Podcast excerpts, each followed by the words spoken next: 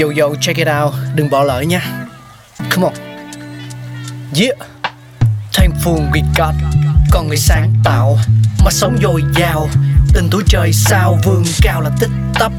Phát minh đầy ắp xây đắp tương lai. Có một không hai nhưng liệu có ai còn nhớ dùng?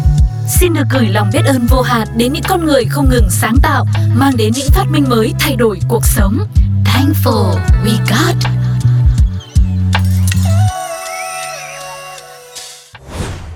Xin chào, xin chào. Chúng ta lại được gặp lại nhau trong không gian của những phát minh được phát sóng trên Pladio, một dự án podcast của FPT Play. Và đây là Cáo đang trò chuyện với các bạn từ phòng thu của FPT Play.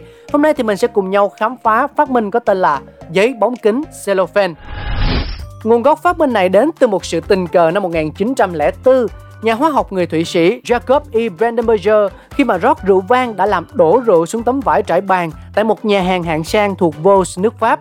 Ông nảy ra ý tưởng chế tạo một loại vật liệu có thể chống sự thẩm thấu của các loại dung dịch thay vì hấp thụ nó.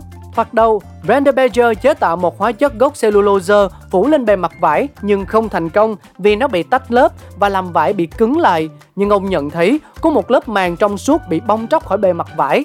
Màng này có tính năng chống thấm rất tốt và tạo sự thẩm mỹ khi dùng để phủ lên đồ vật. Từ phát hiện này, Brandenburger chế tạo thành công loại màng mỏng trong suốt dùng để bao gói hàng hóa, đặt tên là cellophane, kết hợp hai từ cellulose và diaphane, tức là trong suốt. Nó là chế phẩm nhựa sinh học vì làm từ cellulose của gỗ.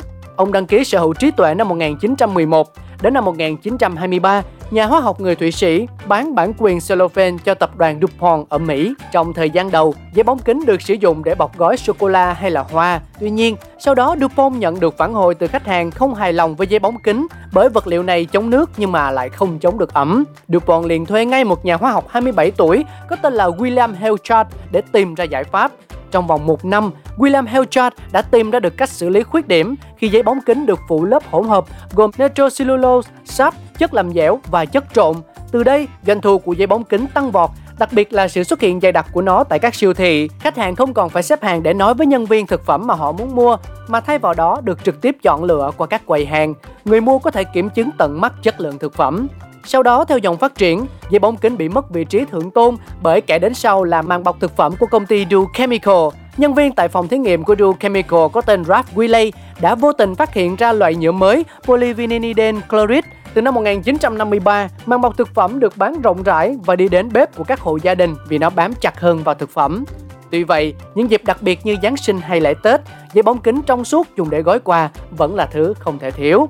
Đó là những gì chúng ta có ngày hôm nay. Hy vọng Cao sẽ được gặp lại mọi người trong những phát minh kỳ sau. Bye bye!